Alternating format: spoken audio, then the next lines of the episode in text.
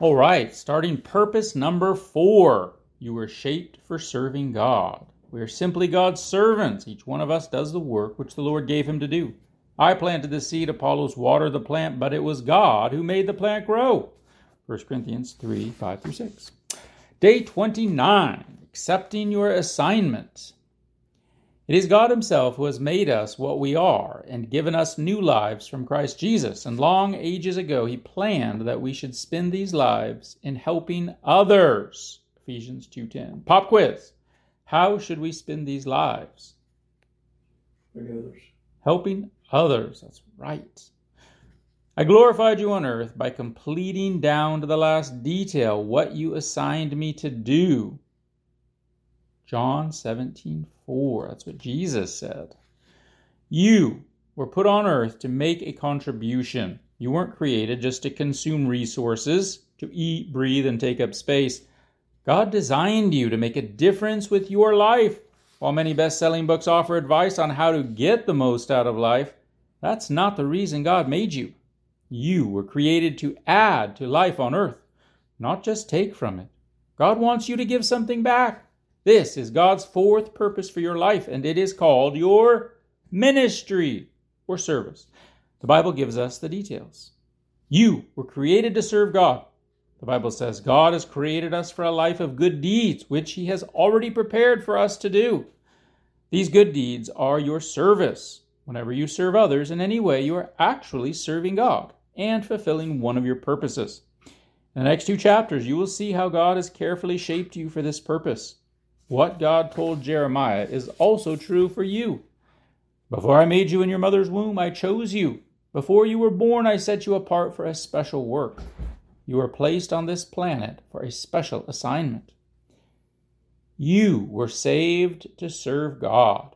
The Bible says, It is He who saved us and chose us for His holy work, not because we deserved it, but because that was His plan. God redeemed you so you could do His holy work. You're not saved by service, but you are saved for service. In God's kingdom, you have a place, a purpose, a role, and a function to fulfill. This gives your life great significance and value.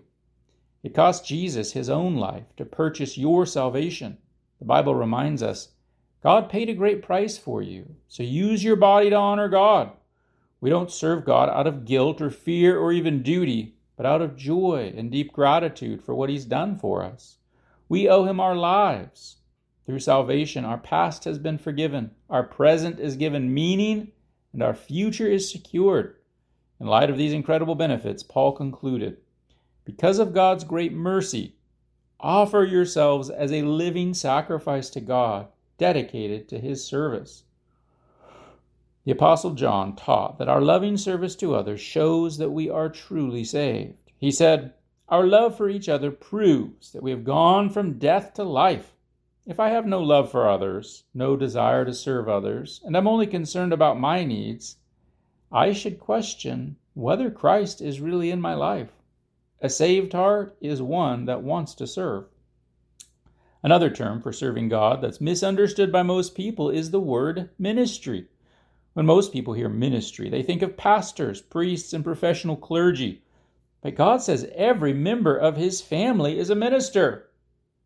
In the Bible, the words servant and minister are uh, synonyms, as are service and ministry.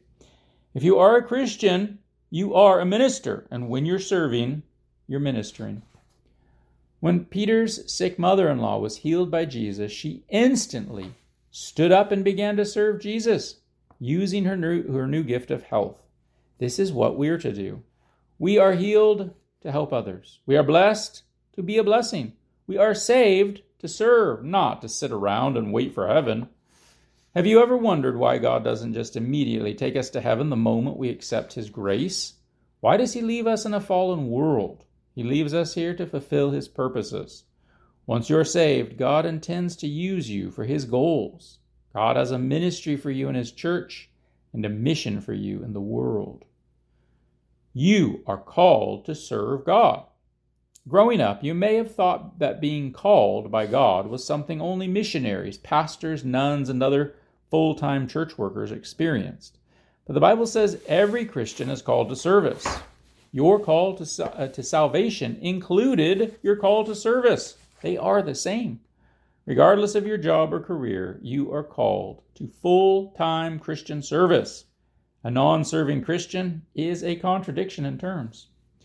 The Bible says, He saved us and called us to be His own people, not because of what we have done, but because of His own purpose. Peter adds, You were chosen to tell about the excellent qualities of God who called you. Anytime you use your God given abilities to help others, you are fulfilling your calling. The Bible says, Now you belong to Him in order that we might be useful in the service of God. How much of the time are you being useful in the service of God? In some churches in China, they welcome new believers by saying, Jesus now has a new pair of eyes to see with, new ears to listen with, new hands to help with, and a new heart to love others with. One reason why you need to be connected to a church family is to fulfill your calling to serve other believers in practical ways. The Bible says, All of you together are Christ's body, and each one of you is a separate and necessary part of it.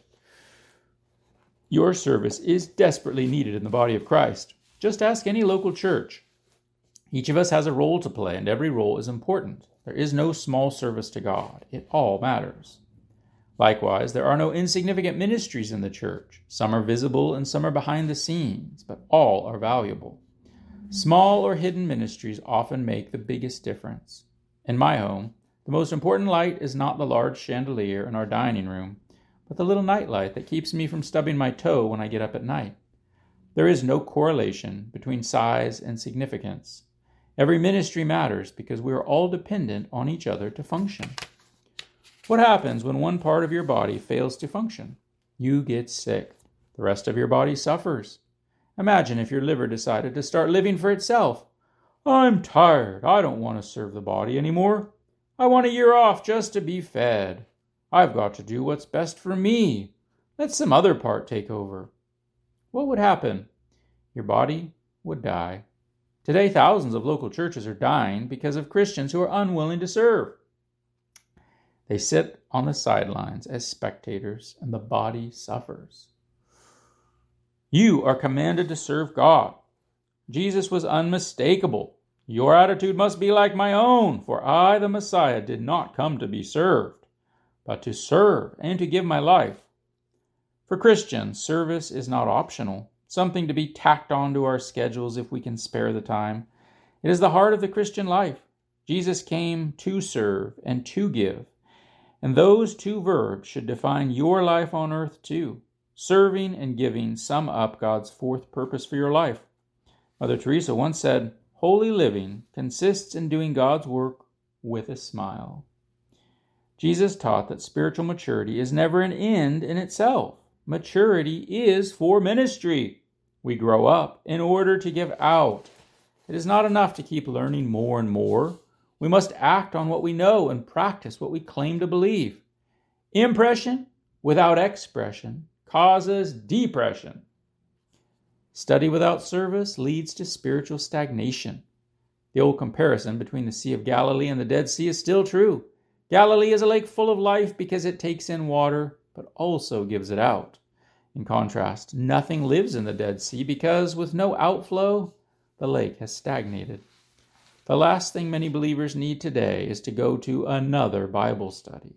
They already know far more than they are putting into practice. What they need are serving experiences in which they can exercise their spiritual muscles. Serving is the opposite of our natural inclination. Most of the time, we're more interested in serve us than service. We say, I'm looking for a church that meets my needs and blesses me, not, I'm looking for a place to serve and be a blessing. We expect others to serve us, not vice versa. But as we mature in Christ, the focus of our lives should increasingly shift to living a life of service. The mature follower of Jesus stops asking, Who's going to meet my needs? and starts asking, Whose needs can I meet? Do you ever ask that question? Preparing for eternity. At the end of your life on earth, you will stand before God, and He is going to evaluate how well you served others with your life. The Bible says, each of us will have to give a personal account to God. Think about the implications of that. One day, God will compare how much time and energy we spent on ourselves compared with what we invested in serving others. At that point, all our excuses for self centeredness will sound hollow. I was too busy, or I had my own goals, or I was preoccupied with working, having fun, or preparing for retirement. To all excuses, God will respond. Sorry, wrong answer. I created, saved, and called you and commanded you to live a life of service. What part did you not understand? The Bible warns unbelievers. He will pour out his anger and wrath on those who live for themselves. But for Christians, it will mean a loss of eternal rewards. We are only fully alive when we're helping others. Jesus said, If you insist on saving your life, you will lose it. Only those who throw away their lives for my sake and for the sake of the good news will ever know what it means to really live. This truth is so important that it is repeated five times in the Gospels. If you aren't serving, you're just existing because life is meant for ministry. God wants you to learn to love and serve others unselfishly. Service and significance. You are going to give your life for something. What will it be? a career, a sport, a hobby, fame, wealth. None of these will have lasting significance. Service is the pathway to real significance. It is through ministry that we discover the meaning of our lives. The Bible says, each of us finds our meaning and function as a part of His body. As we serve together in God's family, our lives take on eternal importance. Paul said, I want you to think about how all this makes you more significant, not less, because of what you are a part of. God wants to use you to make a difference in His world. He wants to work through you. What matters is not the duration of your life, but the donation of it. Not how long you live, but how you lived. If you're not involved in any service or ministry, what excuse have you been using? Abraham was old. Jacob was insecure. Leah was unattractive. Joseph was abused. Rahab was immoral. Moses stuttered. Gideon was poor. Samson was codependent. David had an affair and all kinds of family problems. Elijah was suicidal. Jeremiah was depressed. Jonah was reluctant. Naomi was a widow. John the Baptist was eccentric to say the least. Peter was impulsive and hot tempered. Martha worried a lot. The Samaritan woman had failed had several failed marriages. Zacchaeus was unpopular. Thomas had doubts. Paul had poor health.